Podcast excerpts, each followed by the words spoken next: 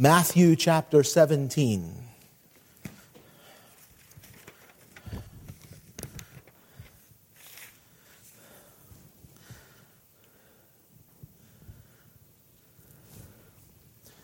There was a line in that hymnal, and forgive me, I should have carried a hymnal with me up here. Yes.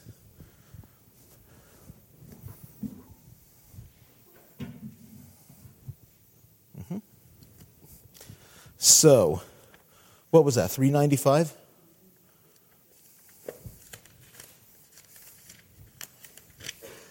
How y'all doing today? Everybody awake? Ready to roll?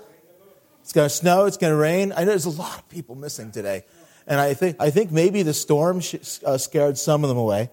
But I can tell you, I had I I, I maybe people looking at me like what? But but but you know, there's a parade in town, and so some of the kids like whether involved with the uh, the marching bands or the Girl Scouts or or Boy Scouts or whatever things they're kind of drawn into that. And of course, we still have we have a number of people that are on the mend.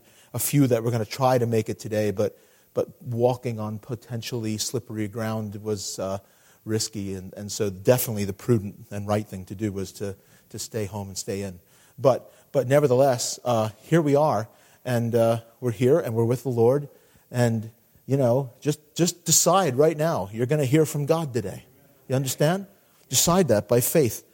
And that's really what the, the message here is about. Like this hymn that we just sang, it said, uh, Help me to walk aright, more by faith, less by sight. Right? And that's the teaching of the Lord. We don't walk by sight. We don't look around and we're not swayed either positively or negatively, dramatically, simply by what we see with our eyes.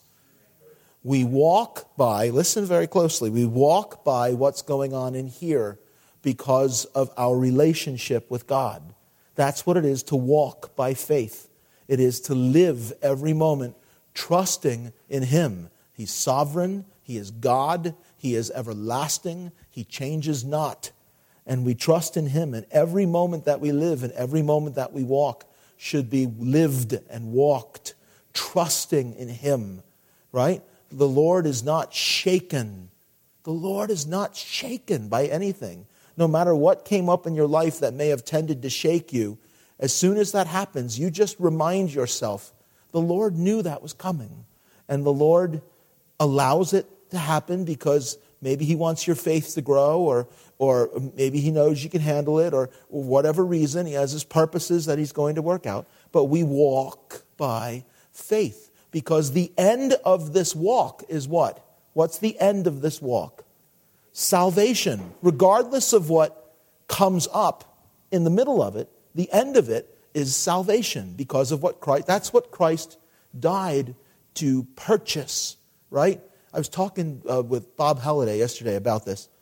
Was about how the Lord purchased us, but he hasn't received us fully yet. You know what I mean? Like we're his, but we're not with him like physically yet and we haven't been changed into what we're ultimately going to in glory be changed into so we're his purchased possession that he hasn't like fully totally in its final form acquired yet and we often think about how great it's going to be for us when we one day wake up in glory as they say right and we're with him and we're transformed. But think about how great a day for him that's going to be. Think about that, right? Jesus, who redeemed us, is one day going to gather us to himself. And the day is coming when what the word says about every knee bowing and every tongue confessing that Jesus Christ is Lord to the glory of God. You know, that, that day is coming. And think of what a day for Jesus that is going to be, right? I mean, amazing. Imagine just like being in Jesus' shoes for one moment and knowing that, you know, you ascended back to heaven. Some angels gave the promise to your first disciples that you were going to return one day. Knowing that the last time you were here, you were betrayed, You were mocked, you were lied about, you were slandered, you were blasphemed, you were turned over, handed over, you were physically beaten beyond recognition, crucified, and died. And then, after rising from the dead and offering this gift of salvation to everyone in the world, the world, with its words and its mouths and everything for the last 2,000 years, has continued to mock, to disbelieve, you know, and everything else. But then, you know, and, and you see it. It just goes on in the world. It goes on in every corner. People are cruel to each other. People are unloving. There's no faith anywhere in the world.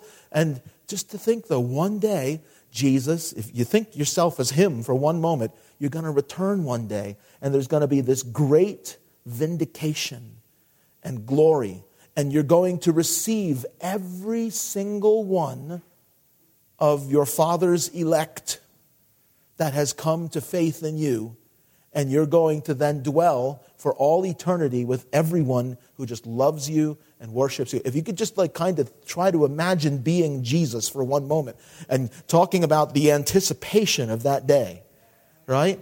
I mean, that's awesome. And we get to be in on that. And so, what do we do as we're leading? We walk by faith. More by faith, less by sight. In this passage of Scripture today, this is what Jesus ends up teaching about. And I was looking back through some of the sermon titles that I've done over the last several months, and I did one called Believe. I did one called Faith, Our Most Precious Possession, or The Most Important Thing You've Got, I think is what I called it. I did one called Jesus Teaches About Faith.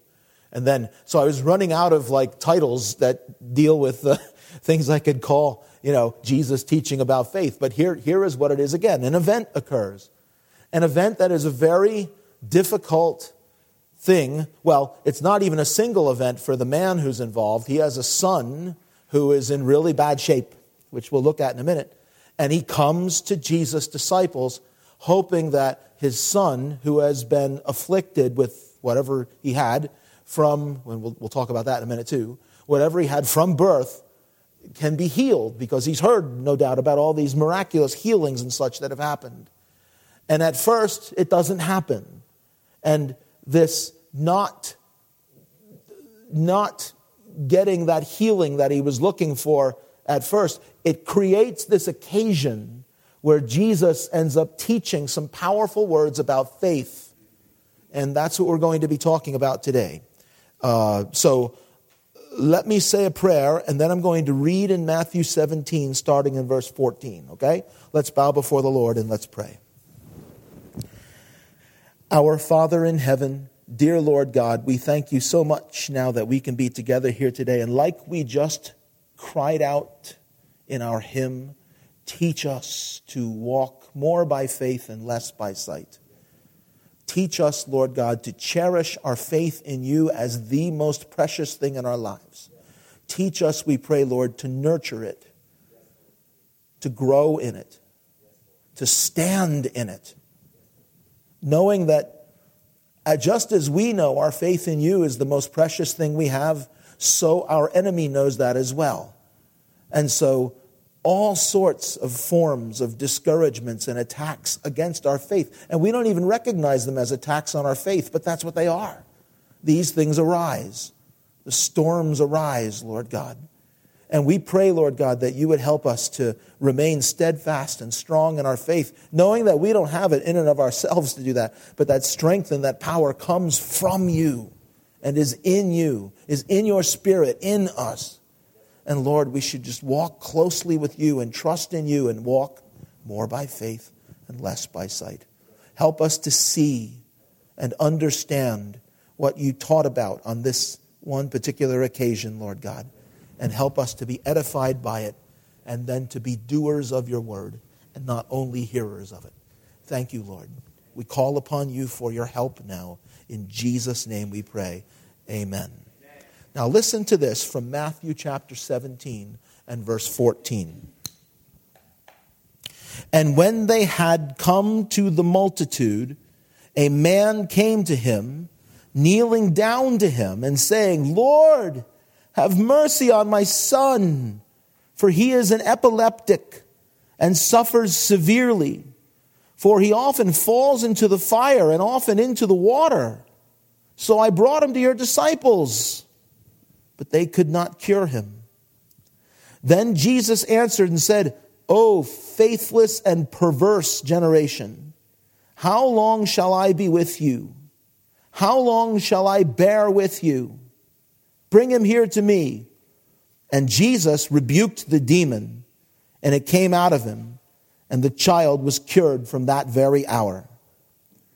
Then the disciples came to Jesus privately and said, Why could we not cast it out? So Jesus said to them, Because of your unbelief. For assuredly, I say to you, if you have faith as a mustard seed, you will say to this mountain, Move from here to there, and it'll move. And nothing will be impossible for you. However, this kind does not go out except by prayer and fasting. Now, while they were staying in Galilee, Jesus said to them, The Son of Man is about to be betrayed into the hands of men, and they will kill him. And the third day he will be raised up. And they were exceedingly sorrowful. So, there are obviously some very powerful lessons about faith in all of that. And let's just start right in the beginning and look at the story. You know, it's funny, it's, it's a lot of people might, at a quick glance, read this passage of Scripture and place the emphasis on the healing and try to figure out what's going on and, and, and why does it, what, what, what do we mean here by the, that he was epileptic and, and all these things he used to do and the disciples couldn't cast it out and, and then Jesus just came and rebuked the demon and it left and, and you might you might try to figure out like what's the role of like demons and all of this and try to stuff but that's not the main point of the passage is it? The main point of the passage is the teaching moment. You use that phrase with your children sometimes. But for Jesus this becomes a great teaching moment for him. And it's the teaching that speaks to all of us. Because what was at work here was faith the lack of it, and, uh, and then, of course, Jesus teaching about how it ought to be so prominent in our own lives. And it ought to create in you, as a Christian, all sorts of questions about my faith and where is it at and where I'm at, how does it grow? And, and well, Jesus teaches about all of these things. So let's just kind of talk our way through the passage here and, and learn what it is that Jesus is teaching about faith here today. It starts off by saying, when they had come to the multitude. Now, to, to really, this is one of those passages that appears in multiple gospels. You have uh, Mark giving us an account that records a great deal more detail um, on this, and then you have Luke giving an account which is a little shorter than this one, but has a detail or two that this one doesn't. And the way Matthew words this, he says, when they had come to the multitude, what, the one interesting detail that Luke adds that Matthew or Mark does not is that he says the next day when they came. So the idea is this is the day after what? It's the day after they were up on the mountain. And Mark actually describes the fact that they come down from the mountain. They were up on the mountain, the Mount of Transfiguration. Don't be put off by the fact that it took us three weeks to study through that passage. It took us three weeks to study from one day to the next because so many things happened that were worth teaching about. But Jesus went up on the mountain, and uh, when he was up there, he was transfigured, and you know all that story. Uh, and then there was some more teaching that he did on their way down from the mountain after he told them, you know, don't tell anyone until the Son of Man is risen from the dead. And he does some more teaching. And when he comes down, this is the scene that greets him when he comes down from the mountain, what Matthew and Mark and Luke all tell us is that he's greeted by a multitude, a multitude of people. And one of the things that Mark points out that Matthew does not is that uh, his disciples, when he comes down, he finds them in an argument with the scribes, right? And we had just, what's amazing about that is in the previous passage that we studied last week, um, we talked about Elijah and what the question they had was, why did the scribes say that Elijah must come first, right? And so, after explaining all of that, then when they arrive down at the bottom of the mountain, it's the next day, and they arrive to a scene where the rest of the disciples are in this argument about the, uh, uh, uh, uh about, well, it doesn't really say what it's about, but presumably it's about Jesus perhaps being the Messiah and why this healing that they were uh, trying to do didn't occur. And so, naturally, when the multitude that has gathered for all of this stuff that is going on sees Jesus coming down from the mountain, Peter, James, and John in tow, right? What do they do? They get very, very excited and they rush over to Jesus, right? And it says here, when they had come to the multitude, it says a man came to him. It actually says in one of the other accounts that the man shouted out from the crowd, right? A man came to him, knelt down before him, and said, Lord, have mercy on my son, for he is an epileptic and suffers severely. And I think some of the more modern versions of this render the word epileptic the way it says epileptic in the New King James Version. It just says that uh, he was subject to seizures. He used to have seizures all the time. But I think using the word epileptic or using the word seizures makes it sound merely like it's sort of a physical ailment that the guy suffers from. We know from going through the passage that it's actually a physical manifestation of a demon that's possessing him. The old King James Version actually renders it the word lunatic. But you, if you have any sort of study Bible, um, I know I, I'm reading a New King James study Bible, any sort of study Bible that like kind of gives you the occasional better rendering of a word, the, the literal translation is moonstruck. Moonstruck, which is basically a loose term. Uh, like, technically, officially, what moonstruck means is somehow you're affected by the moon, right? Something that the moon does, like, affects you. But the word more commonly, just in loose language, when somebody was moonstruck, it meant that they were basically out of their mind. They couldn't think straight. And the word gets used even in like a romantic way, like someone is moonstruck when they're in love with like, you know, someone else. They, they, can't, they can't think straight, right? But that was the idea here, is this is the way the guy described his own son. Basically, he can't think straight at all. And he has these seizures all the time. And you see, they're, they're very serious. They're, in fact, they're very life threatening, right? Because it says that he'll throw himself into a fire or he'll throw himself into water right? So, his, so this guy's own condition is endangering his very life. And imagine what a tremendous, hopeful moment it was for this man when he realized that the disciples of Jesus, I mean, by this time in Christ's ministry, the word about him had spread that he had done all these incredible uh, miracles, and, and there were so many people that had been healed in the area of Galilee uh, that, that when this man hears that, oh, Jesus' disciples are nearby, this is it, this is my chance. This is my chance for the first time in my life to see my son well. And so he brings his son to Jesus. Not to Jesus, but to Jesus' disciples.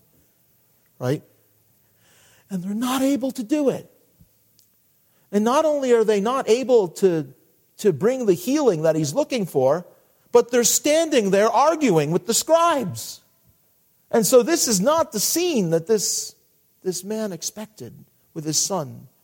Perhaps not what the crowd, the multitude that was gathered around, certainly not what they were used to seeing when Jesus was there. Now, in the midst of all of that, Jesus arrives, having come down from the mountain. And the crowd basically rushes him. And here comes this man stepping forth, kneeling down before him in act of worship, itself an act of faith. Look, calling him Lord. Lord, have mercy on my son, which itself is a great expression of faith, right? And he comes and he kneels down and he says what he says to him. Now, Jesus answers and says, and this is, this is where it gets interesting because if you read the other two gospel accounts of this, it's clear that Jesus is answering the man directly. So his words are, are he's, he's physically in the moment speaking to the man, but clearly he's speaking for the purpose of everyone around him who can hear. And in my view, I would say he is speaking down through the ages And he's even describing today because this has always been true. Jesus could look at any time and with amazement and with wonder and with a disappointed awe because of what he has accomplished say, O faithless and perverse generation, how long shall I be with you? How long shall I bear with you? You should sense some exasperation in those words when Christ shares those words, right? And I would say to you again, it seems like a bit too strong of rebuke just for the man. Because, like, the man's faith would seem to be somewhat impressive. And I think you can fairly say that the man's faith was because Jesus does go on to heal his son, right? And the man called him Lord. The man knelt down before him. The man made the effort of bringing his son to Jesus' disciples and then even forcing his way through the crowd and shouting out from the crowd when Jesus showed up. So there is faith in this man. And though not recorded in Matthew, I, I, keep saying one of the other accounts, and you, you, just have to trust me and go and read. You can start in Mark. I'm not going to do it for time's sake today, but you can start in Luke 17, 13. You can start in Mark 19, 14. But, but they, they all record the same story with just a little detail here or there that's added or, or missing or whatever. When you put it all together and make, make one comprehensive picture, this is the man who says the very famous line, Lord, I help, uh, Lord, I believe, help what? Help my unbelief. So even though this man does have what uh, it would appear from the circumstantial evidence that you can read from the text, does have faith, there is something lacking there as well. And so he calls upon the Lord to help him with that. But with that said, my main point in, in, in bringing that up is that when Jesus says perverse generation, he's obviously not just speaking to that guy, right? It would seem to me that even though he's answering him, it would seem to me that he's speaking beyond that. And I don't think he's speaking just to his disciples either, because his disciples come to him privately after this, and then he addresses them. He's speaking to the whole multitude. And I believe these words should echo down through the centuries to today. Oh, faithless and perverse generation. How long shall I be with you? How long shall I bear with you? Right? Think of all that Jesus has done. Think of where you are with God. The hope of everlasting life, the promise of everlasting life, entirely by His grace, all His effort, all His power not one iota of contribution from you or I. We simply trust in Him. That's it. We put our faith in Him. All the work is done by Him. We believe Christ died for our sins according to the scriptures, was buried, and on the third day he rose from the dead according to the scriptures. We put our faith in Christ and what he did, and we are saved from our sins. And yet, when you look across the world and you look down through history, seemingly so few people believe. And in today's day and age, so many people hear. In the, in the, in the modern information uh, sharing world that we live in, this is something that is constantly going on, even from our little church here. I think about over the years, all of the events and all of the things that have been done, not just in my pastorate, but for the, the decades before that in this little street corner ministry that we have here that's just been going on and on and on. When I think about all of the people who were touched by the gospel, you're not, you're not going to believe this, but I was actually, uh, my wife was cleaning out some old stuff and she found a church annual report from 1974. In 1974, at the time, there were 49 members of the church, right? Which is uh, actually, as far as formal members goes, is a little more than we have now. But, uh, but my, my guess is back then they were probably with membership a little more attentive to it than, than we have been, which is something we probably need to straighten out. But it's probably an indication that the actual size of the church was comparable to ours. And, And uh, I was reading through this report, and like the different ministries in the church used to just write a single page about like their ministry, and then they put it all together, and at their annual meeting they passed it out. Pretty good practice. Maybe we ought to try doing that sometime from year to year. But but anyway, the uh, the, uh, the, the uh, probably the reason it was in uh, the Divizia archives uh, was because uh, the vacation Bible school director that year was my wife's mother, right? So she had written this page about vacation Bible school, and, and uh, it was funny. It was 1974. The, the entire amount of money that they spent on vacation Bible school was like $14. and their average attendance each night was 77 if you can imagine here in this building I, I, listen we don't have 77 people here now. I can't even imagine 77 children, right? But like I think about that. They, one night they had 89, it said. How do you do that? How do you get 89 children into this building? I don't know, but they did. And, and it's like, you know, I mean, just every square inch of the place must have been used, you know. But what does that say? It, it, it reminds me that down through the ages, this tiny little street corner ministry has just been giving out this message of the gospel, the gospel, the gospel, the gospel. And we do it different than they do it. And you know what? I'm, I'm, I'm happy with the way that we do it. We do our thing, you know? We do our vacation Bible school, we do our dinners, we do our picnics, we do our stuff, you know, where, we, where we're like trying to, inviting people in and inviting people to the gospel, to the message of the gospel, right?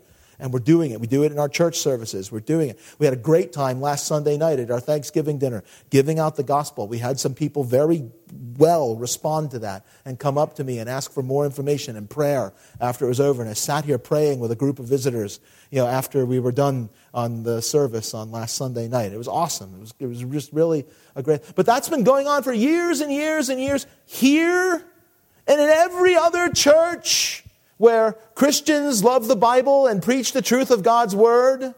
It's been going on in the lives of individual Christians who are faithful to God's call to share the gospel with people. The message is just spread and spread and spread and spread, and still there's so little faith in all of the earth. That's the point. Is Jesus did what he did, has had ministry after ministry, preacher after preacher, child after child, child of God after child of God, brother, sister after brother, sister in Christ. Everywhere in the world, down through the ages, preaching the message of who he is and what he did. And that God, though we are hopelessly sinful against him, his grace is there through what Christ accomplished. That if a person will trust in him, if a person will come to faith in him, they will be saved. And so few have. It is rejected, it is ignored. Even in churches, if we're not careful, we get bored with it. We get tired of it. We get tired of hearing it again and again. Man, would to God, God forbid that we grow leery of the thing that is the source of our salvation and our daily comfort that Jesus died for our sins. But faithless and perverse generation. May I say to you that is not at least the evangelistic portion of the Great Commission. The Great Commission being to make disciples, to go into all the world and make disciples of Jesus. And Step one is the evangelistic mission to preach the gospel and baptize those new converts in the name of the Father and the Son and the Holy Spirit. And then discipleship, the process beyond that is to teach them to observe whatsoever things He has commanded us. Right? But that first part of it is not that first part of it, the evangelization portion of it, to call the world to faith. The very faith that we ourselves stand in, the very faith that we ourselves possess as a gift from God. The message of the gospel is a call to faith, right? We're sinful. We can't do anything to save ourselves. God's wrath abides on us. But because of what Christ accomplished, if you will humble yourself and come to Him in faith, believing and trusting in Him, you will be saved. You will be forgiven. You will have the gift of everlasting life. This world, which is on blindly driverlessly on cruise control to its own destruction, you will be saved from it. And now your, your mission as a Christian is to go out and call the rest of the world to it. Call them to faith. That's the mission of the gospel. And so here's Jesus standing here. And you say, what does this have to do with Jesus healing a guy? It has everything to do with it. Listen, what was the purpose of Jesus healing? You know that the, the prophet Isaiah, speaking of the suffering of Messiah, famously said, By his stripes we're healed, right? And of course, one of the Gospels picks that up in describing Jesus' healing and saying that his, his physical healing was like an outward manifesting sign of what Isaiah had said by his stripes we are healed. But ultimately, the call of the gospel is not to bring physical healing to people, right? Because if somebody gets sick and then they get healed, they still grow old and die, right? So obviously, physical healing isn't the end of anything, right? But it's a picture of the fact that we are healed from our sin. And all of Jesus' miracles, casting the demon out of this young boy, casting demons out of other people, healing people of blindness and of other infirmities. Listen, what was the first miracle that Jesus did? Of all the things, he turned water into wine. They run out of wine at a wedding, you know, and uh, without going into all the details of his mother's role and all that and everything else, tells them there's six water pots, gigantic water pots, 20 or 30 gallons each. Imagine that. Stone water pots. Fill them up with water. No hose, no faucet, no nothing. A bucket at a time, or however they drew water from the well, right? Fill these things up. And then draw some out and take it to the master of the feast. And he tastes the water which had been made wine. He's like, Whoa, you kept the best wine until now. But what's the real takeaway from that? The end of that passage in John chapter 2, it says, Thus Jesus manifested himself to them, and his disciples put their faith in him. That's the point of all of these signs. All of these physical signs that Jesus did were to manifest his power and his ability to be able to save people for eternity. He saved a wedding feast, if you will. He saved a young boy from a life of being moonstruck. He saved, in John chapter 9, the man from being blind. He saved uh, people who were healed from various sicknesses. And sometimes it says every single person they brought to me, he laid his hands on them, and every one of them is healed. But every one of them is gone from the earth. They grew old and they died physically, right? But so what was that a picture of? That was an in time, temporal picture of what he could really do, which was what? He can save you for all eternity. He can save your soul for all eternity. That's the message of the gospel. And the purpose of his miracles was to show that he could do that. And now our call is to recognize that him doing these things, our call now is to go out and invite the world to come to him.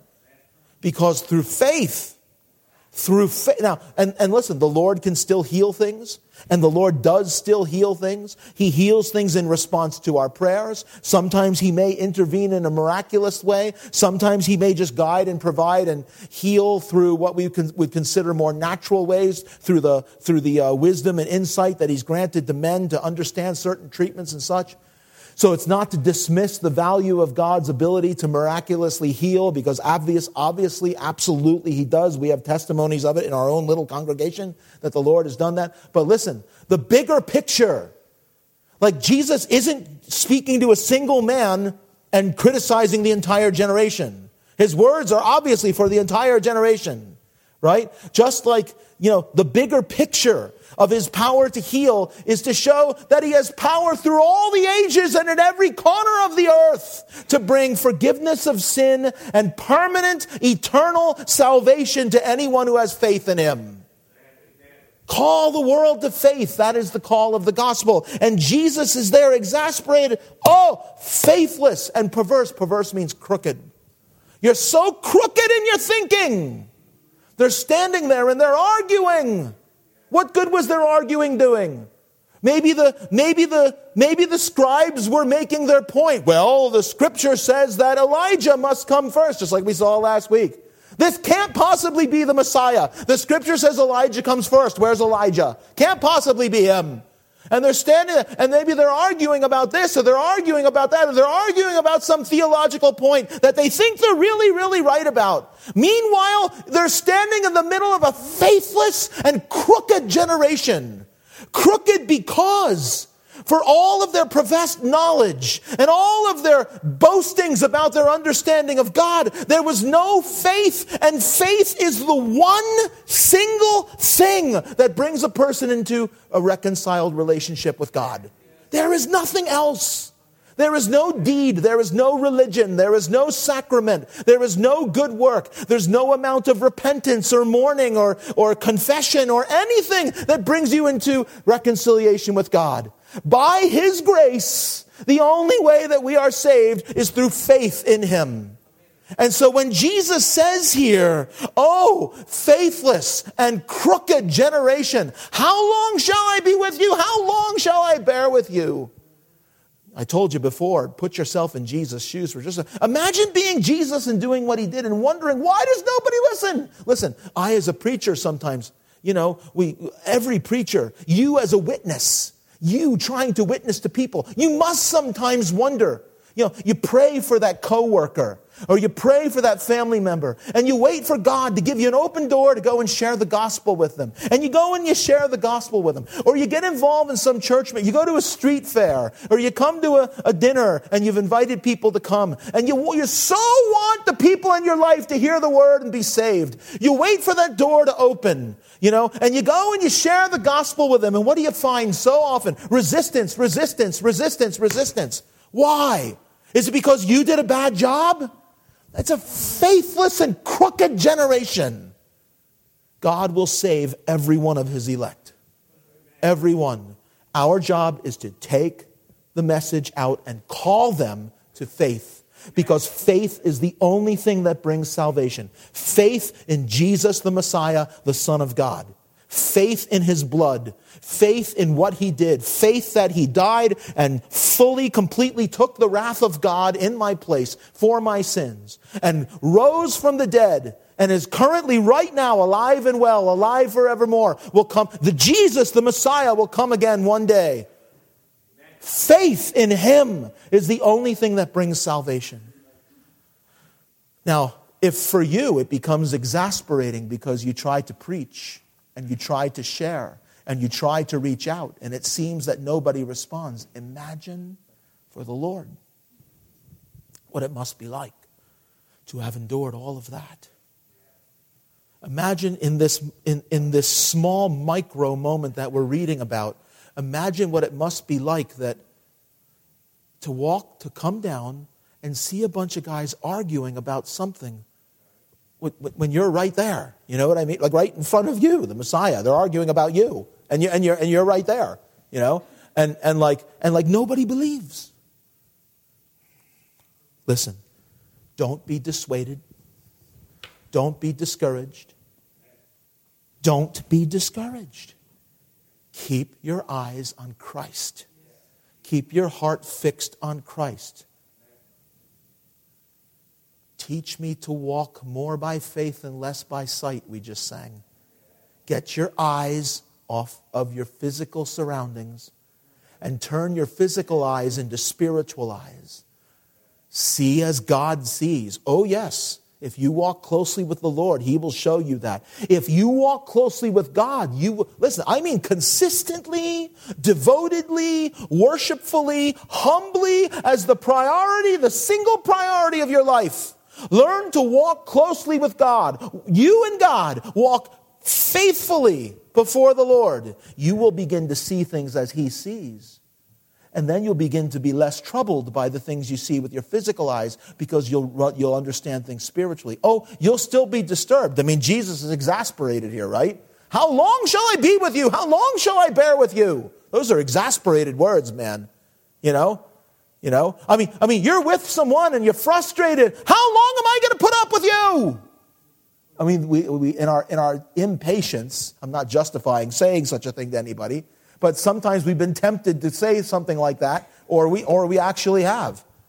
This is the kind of thing that Jesus is saying here, man. He's exasperated, you know?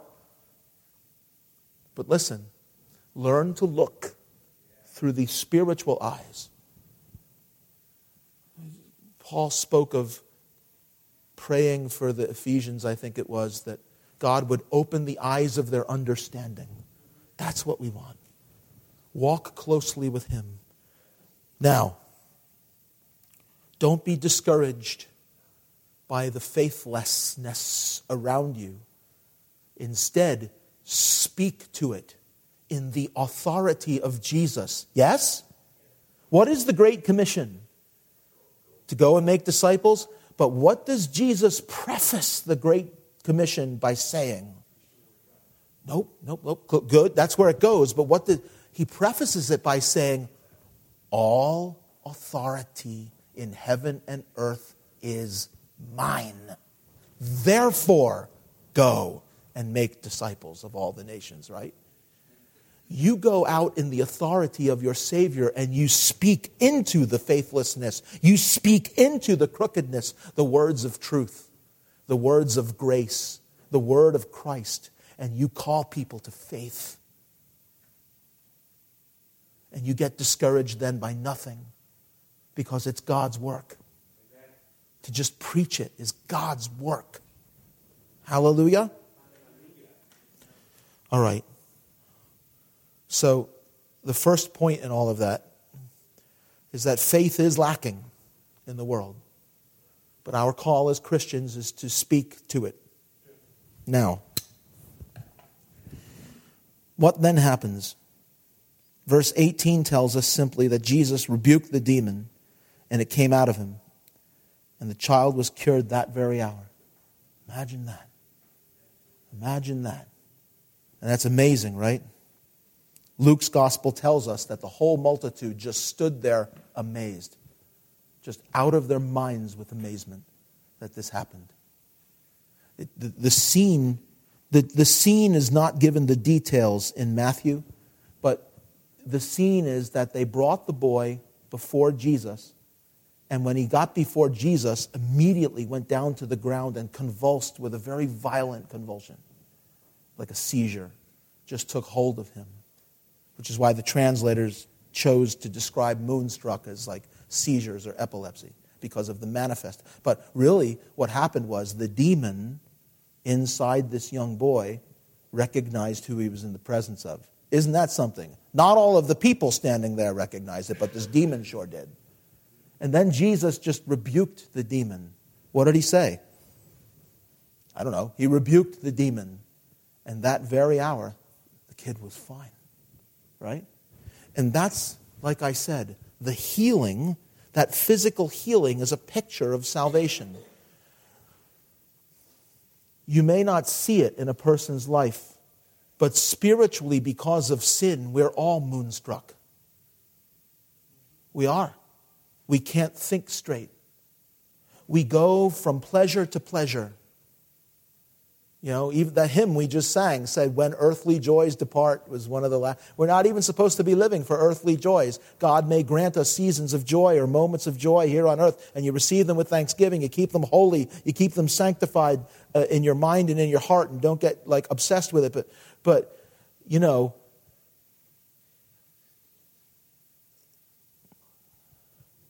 we're devoted to trusting in the Lord.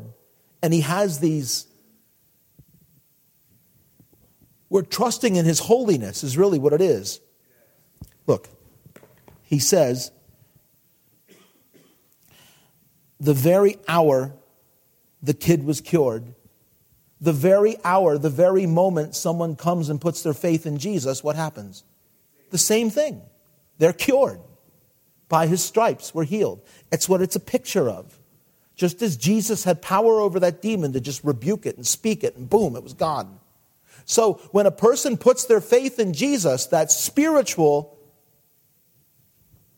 epilepsy, that spiritual inclination to seizures, that spiritual inclination to just go from pleasure to pleasure, go from carnal experience to carnal, frustrated through life, hopelessly, blindly going through life. The minute that God opens a person's heart to the gospel and they put their faith in Him, it's just like this boom, gone, finished.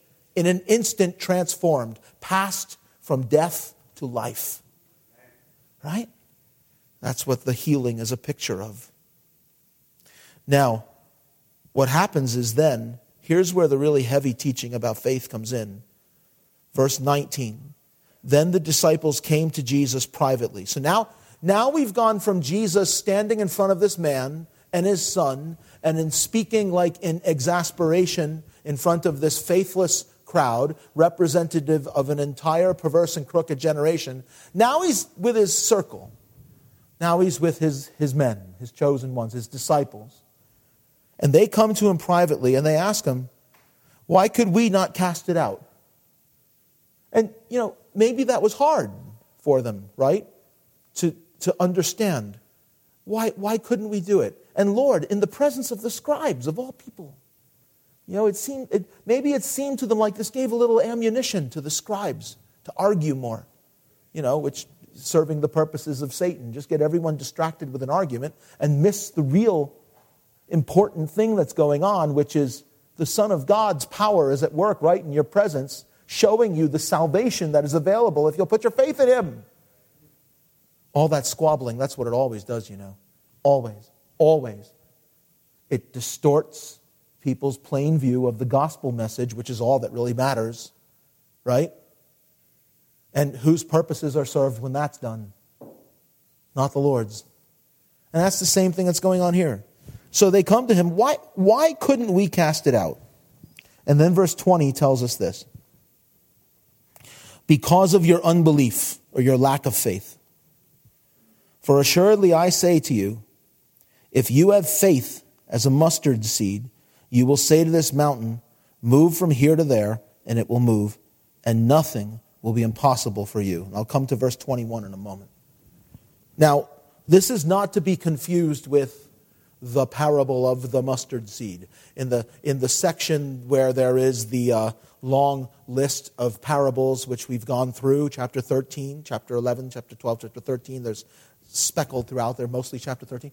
What you see there is among a list of parables, there's a parable of the mustard seed. But in those parables, what's being described?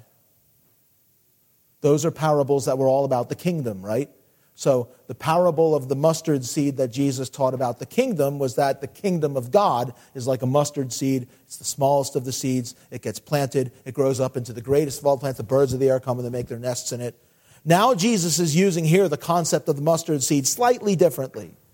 Now, he's using the concept of the mustard seed to describe what? The faith of an individual.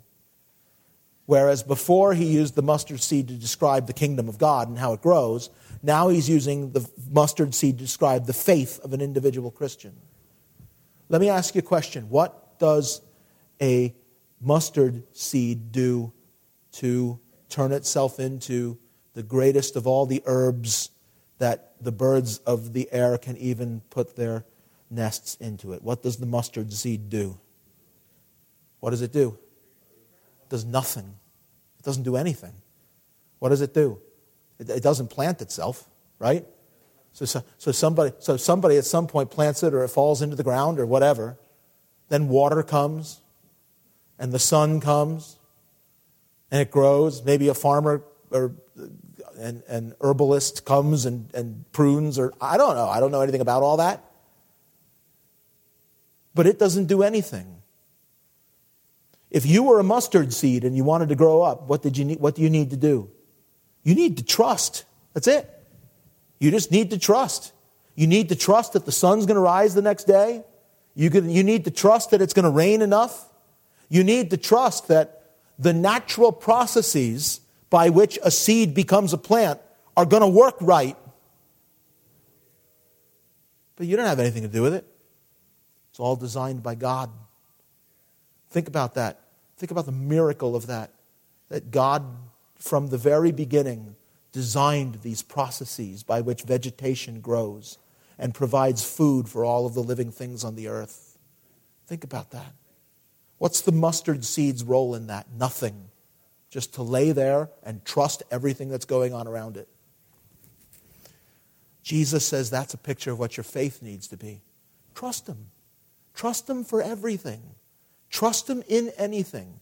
Trust Him implicitly and explicitly. Trust Him completely and trust Him totally. Faith. It's the most amazing thing. It's the most priceless possession that we have is our faith in the Lord Jesus Christ. And what he's describing here is a faith that is eminently what? Practical. So while we talk about faith being the very thing that unites us with God and leads to eternal life, here, Jesus is describing faith as something that is practical in the life of one of his children. Right? Here's why you couldn't cast it out because of you have little faith, because of your unbelief. And I say to you, if you have faith as a mustard seed, you will say to this mountain, Get out of here. Right? I mean, Jesus had just come down from a mountain, right? So, perfect backdrop. They're standing there in a region where there's mountains. And Jesus said, if you had faith like a mustard seed, you can just look at the mountain, maybe the mountain that he just walked down from. You can look, look at that mountain right there. You can just say to it, move, and it'll move. Is he being literal? It's not my place to ever say that Jesus isn't being literal, but obviously he's trying to make a point, right? He's using it to make a point. Our faith is something that we should walk through life exercising. Everything that comes up in our life, every mountain, as they say, that may arise in our lives, every difficulty, every trial, every storm. With faith in our Lord Jesus Christ, we can face them all and walk through them all. Here it says, nothing will be impossible to you.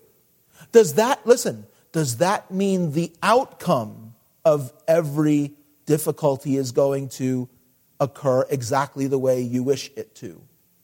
Not necessarily. Not necessarily. God can do anything. It says here nothing will be impossible. But the real issue is to come through trials and to come through difficulties and to come through every experience in life with your faith solid and intact recognizing the will of God, having joy, still having the assurance of your eternal salvation. Look, every trouble that arises in this life, every trouble, from the most severe to, to the seemingly just the, the, the basic daily nuisances that come up, every difficulty in this life is temporary. Isn't that great? Isn't that great to know? Oh man, is this happening again? Well, it is, but the day is coming when it's not going to happen anymore whatever it is. And so we have faith in the Lord. And if you have faith like a mustard seed that just implicitly and completely and totally trusts, you can go through it. You can come through it. I'm not, again, saying that every single thing that comes up is going to work out exactly the way that you wish it to. But you can have strength in your heart you can have peace that passes all understanding. You can have joy that is inexpressible. These are all promises made to the Christian that are delivered through faith. Faith in Him. So, first point, we talked about the world being called to faith in Jesus. Now we're talking about disciples, Christians being called to faith in Jesus. Trust Him. Trust Him. Why can't I just seem to get through this? Why do I find myself always grappling with doubts and fears and anxieties? Why do I always find myself so overcome with this or overcome with that that it's paralyzing to me? Listen, your faith needs to increase. Your faith needs to grow. You need to give yourself more to those things that God, by His grace, has given to us, which increase our faith. More time in His Word, more time, less time, less time just dabbling in all of the delights of this world, and more time spent in a close relationship with Him, more time in prayer. Even that's where this passage goes. Even, even here, as he's speaking to them about faith, he says, this kind can't come out except with faith, uh, with prayer and with fasting. So, so like, that's like the exercise of your faith. But your faith needs to grow and to be strong. And as your and, and sometimes it's those trials that make our faith grow strong. And the process of going through those trials that cause us to grow in our faith. But you need to walk closely with the Lord. You know, that's why the Lord would look down through the ages and say, Oh, faithless and perverse generation, how long am I going to be with you? How long am I going to bear with you? Because he's, he's promised every spiritual blessing in Christ, in himself. He's promised every spiritual blessing in himself to his children. And still we don't walk by faith, we walk by sight. Still we don't walk spiritually, we walk carnally. Listen, we're talking about faith being practical if you want your Christianity to work. You ever been tempted to say, like, listen, I understand it, but Christianity just doesn't work for me? And a lot of times people walk away from the faith because of that. That's tragic. Look, you need to walk closely with the Lord. I know it's like a broken record. I come back every week telling you that. But the message never changes no matter what it is that we're going through, no matter what it is that we're looking at, no matter what it is that we're studying, the message for the believing always comes back to meditate on His Word, diligent and constant in prayer, much time in fellowship and in shared ministry, which is what fellowship really is sharing, shared service with other Christians. Much time devoted to those things that stir up your spirit, that stir up love, that stir up faith and cause it to grow. Those are the things that will give you strength that you need to say to a mountain, Get out of here! And it'll move. Right?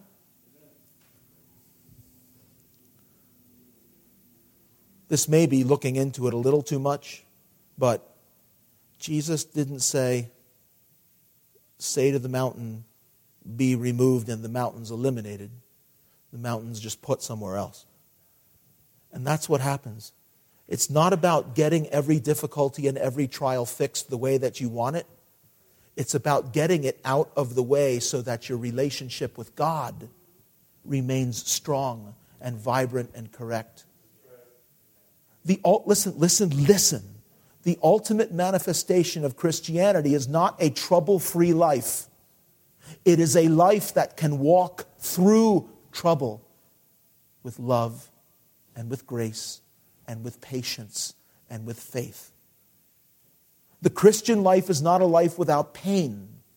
The Christian life is a life that can, though, stand in the face of and endure pain because our relationship with God is stronger than anything that this world could stir up in front of us. That's the mountain. That's the mountain.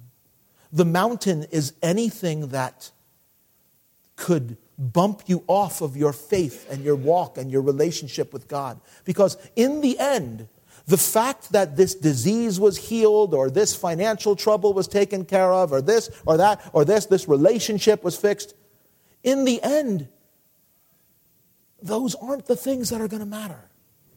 In the end, what's going to matter is that you walked closely with God and your heart is filled with His love, and your heart is mature and built up and immovable and steadfast because you have a strong, confident, bold faith in Jesus Christ. That's, that's not a life where every trouble is taken out of the way. You can even make the case that if you have a life that has every trouble taken out of the way, what kind of faith is that? Anybody can do that trouble free life. Jesus said, In the world you'll have trouble, but be of good cheer. How are you of good cheer when you have trouble? Faith, trusting Him. Brothers and sisters, apply yourself with all diligence to those things that God has given to us, which will stir up our faith. Nothing will be impossible to you. I can't go through, you, listen, I can't go through this again. That will not even be in your lexicon anymore. The trouble might be there, but the I can't go through this won't be because you can. Because you can. You can speak to it and get it out of the way if you have faith. That's what he says. You understand? you understand?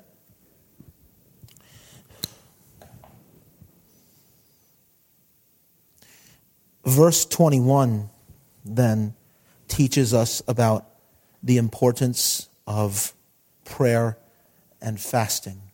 And in spite of the fact that some study Bibles will have a note that says some ancient translations don't con- include the words and fasting, I would just submit to you that, that prayer and fasting are practices that go hand in hand. The important thing is that you're praying, whatever your practice of fasting may be.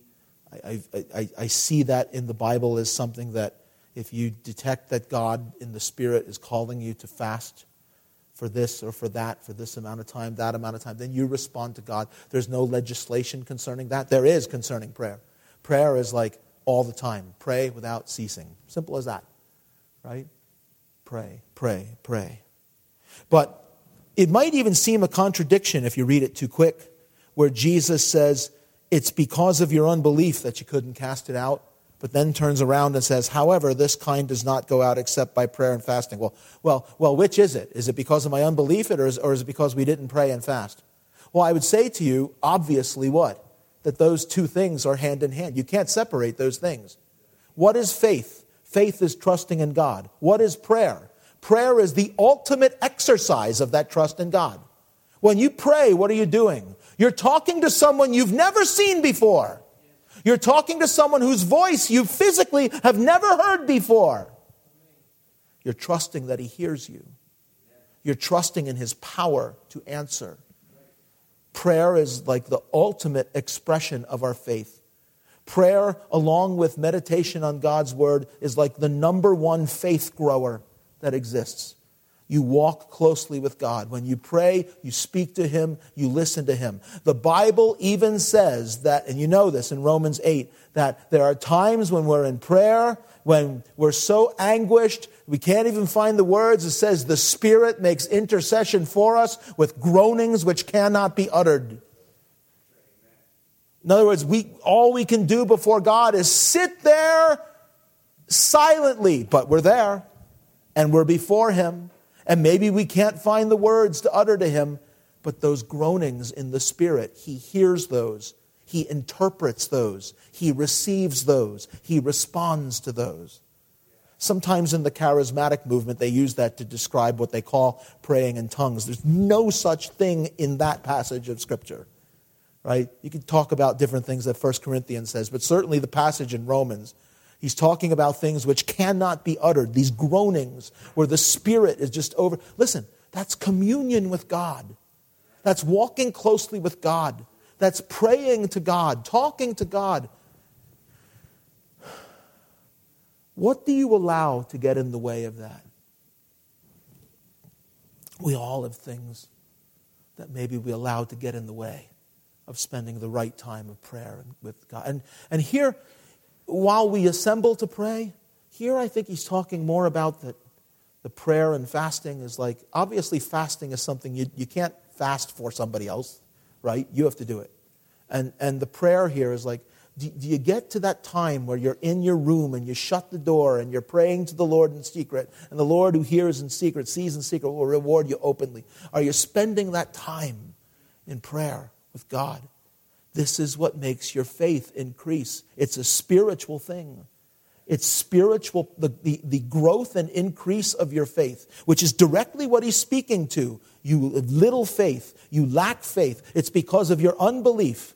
Faith is not something that should be stagnant and just stay in one place. Do you know that? I mean, clearly that's true. Just you can infer it from just this passage alone. You don't have enough faith, you need more. Lord, help my unbelief. Lord, I believe, help my unbelief. Faith is not something that should stay stagnant, it should grow. As newborn babes desire the pure milk of the word that you may what? Grow thereby. So we're looking to grow in our faith. Prayer has a big place. The word of God has a big place in that. Desire to grow in your faith. Give yourself to the things which promote and stimulate that spiritual growth. They are gifts from God. To pray is a great gift from God. What do you do with it? To meditate on His Word, being taught by His Spirit, is a great gift from God. What do you do with that? What do you do with that?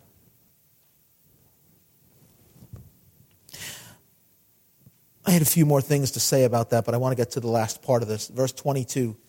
Now, while they were staying in Galilee, now before I, why am I reading this? In Luke's account of this, this, this bit here is linked directly to, to what's going on here. In Luke's account of this passage, he actually says, it actually says, while they were standing there in amazement over the healing of this guy, Jesus spoke to them. So all of this is going on at the same time. At the very scene of this healing, this, this driving out of this demon, at that very scene, and in the context of him teaching about faith, it says, Now while they were staying in Galilee, Jesus said to them, The Son of Man is about to be betrayed into the hands of men, and they will kill him, and they will and, and the third day he will be raised up and they were exceedingly sorrowful. Why were they exceedingly sorrowful? Because he was going to be betrayed and killed. But what did they completely miss? What did they miss? He's going to be raised up. Whoa, right? Of course, it must have been hard to hear that their beloved teacher and leader and rabbi and master and Lord and friend was going to be betrayed and was going to die. But there was also what the promise of hope on the end of it. On the third day, he's going to rise again. You know, in Luke's gospel, Jesus said, before he said this, Jesus said, Let this sink down deep in your ears. He actually prefaced this by saying that to them, you know? Really, I want you to get this. I'm going to be betrayed, I'm going to be killed, and on the third day, I'm going to rise. The reaction perhaps should have been a mix of troubled that he was going to die, but whoa, our Lord, who just just rebuked a demon that we couldn't even do anything with, says, and, and for Peter, James, and John, they had just been up in the mountain, right, and seen him transformed and got that glimpse of the kingdom which was coming. Certainly, the promise that he was going to rise from the dead should have like tempered their sorrow, but it wasn't. It didn't. It was exceedingly sorrowful. What's the point? Faith, I believe, yields understanding. Just as they could not, listen, listen, listen, just as they could not cast out the demon because of their unbelief, so they could not hear everything Jesus was saying because of their unbelief. Even though Jesus prefaced it by saying, Let this sink down deep into your ears. See, faith and understanding of the truth have this direct relationship with one another. When we learn something, we need to believe it. And as we believe things, we'll begin to learn more. And so on and so on and so on when we read and study and learn from God's Word and we believe it, we begin to grow and we begin to read and study and we learn more and we believe that. And faith, knowledge, and faith feed each other, they help each other. And because their faith was weak, when Jesus spoke to them, their reaction was what it only could have been exceeding sorrow. But, brothers and sisters, I'm here to say to you that even though our walk as Christians is often filled with discouragements and disappointments and difficulties and trials, don't forget what the end of it is. The end of it is the receiving of the salvation of your souls. This was used by Peter, one of the twelve, one of the disciples who's standing there, one of the disciples who was actually up in the mountain with him was Peter. And Peter wrote this. You keep your finger here. Turn to 1 Peter chapter 1 and verse 6. 1 Peter chapter 1 and verse 6.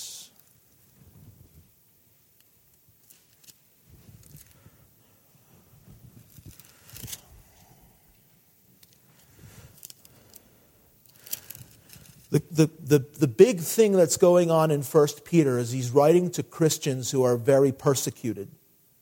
And he writes this to comfort them. Listen. In this you greatly rejoice. He's talking about how the struggle is God testing and causing their faith to grow, the very thing that we're talking about today. And he says, In this you greatly rejoice, though now for a little while, if need be, you've been grieved by various trials. Why does God allow us to go through these trials? How come, how come, how come they didn't speak to the mountain and just have the difficulties go away? Well, because that wasn't God's plan. The difficulties were part of their growth. Look, that the genuineness of your faith, being much more precious than gold that perishes, though it's tested by fire, may be found to praise, honor, and glory at the revelation of Jesus Christ, whom having not seen, you love. See, that's why faith needs to grow. We love Jesus, though we haven't seen him. Peter saw him. You and I have not. And so our faith needs to grow. And so God allows us to go through trials to test that faith, just like gold is tested in a fire and gold is purified in a fire. So your faith is tested and purified by going through the fire of difficulties and trials. And then look at the last sentence of it in verse 8. Though now you do not see him, yet believing, that's faith. That's faith. Though now you do not see him, yet believing, you rejoice with joy inexpressible and full of glory. Why? Because of what you're going to get. Receiving the end of your faith, the salvation of your souls. Do you see the place of that? The end is the thing that helps you drive through the present the eternal future and the promise of it, what we have assurance is coming, is what helps our faith then to, be, to grow and to be strong as we go through the trials now. That's why we need to walk closely with the Lord. The promise of the salvation of our souls is strength for enduring the difficulties now. Right? Faith yields understanding, and understanding promotes more faith. Faith ought to be a fountain, fountain of encouragement in the life of a Christian. You will have trouble. You will, if you're going to walk closely with God, don't expect the world, don't even expect the church sometimes to stand there and applaud you along the way. If you're going to walk closely with God, expect what Jesus got. Listen, Jesus is walking around with the 12, and one of them is a devil. Did you forget that? Yeah. Uh, Jesus. Everywhere Jesus goes, he's encountered by little faith, lack of faith, Pharisaical theological opposition, carnality, worldliness, and he just goes on and on and on. And he still just goes on and on and on, living his life through his servants. Let your faith in him be strong. Faith yields an increasing knowledge of the truth. And when believed, that knowledge increases faith and they feed each other.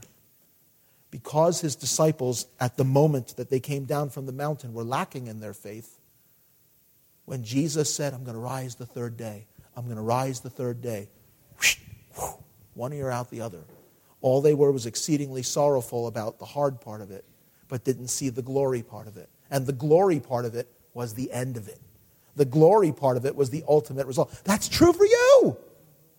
Whatever you're going through now, if you're in Christ, the ultimate reality is eternity with Him, eternal life free from all trouble. There's where the real freedom from any difficulty comes. Keep your eyes on that now and stay close to the Lord. Pray, meditate on His Word. Love one another. You can help each other with this. Help each other. Choose to be in God's church, in His kingdom, an instrument of grace and a promoter of growth and a promoter of love and unity. Amen? Choose to be one that with your words and with your deeds, with everything you say, with everything you do, choose to be one who is going to promote the spiritual well-being of others. And if everybody does that, you will not only be one who does it, but you'll be the recipient of it as well. Pray, meditate, fellowship, grow, grow, grow in your faith your most precious possession. It's awesome that Jesus healed this young boy. Of course it is. Imagine being a dad and for your whole life your kid can't is throwing himself into fires and into water. And then he gets healed. It's such a great source of joy. But if your understanding of that event stops there, you've missed what's really going on. He's picturing the importance of faith and teaching us about the importance of faith, which has an eternal end, which is joy and peace with the Lord forevermore. Jed, Fanny, come on back up and lead us in our last song, please.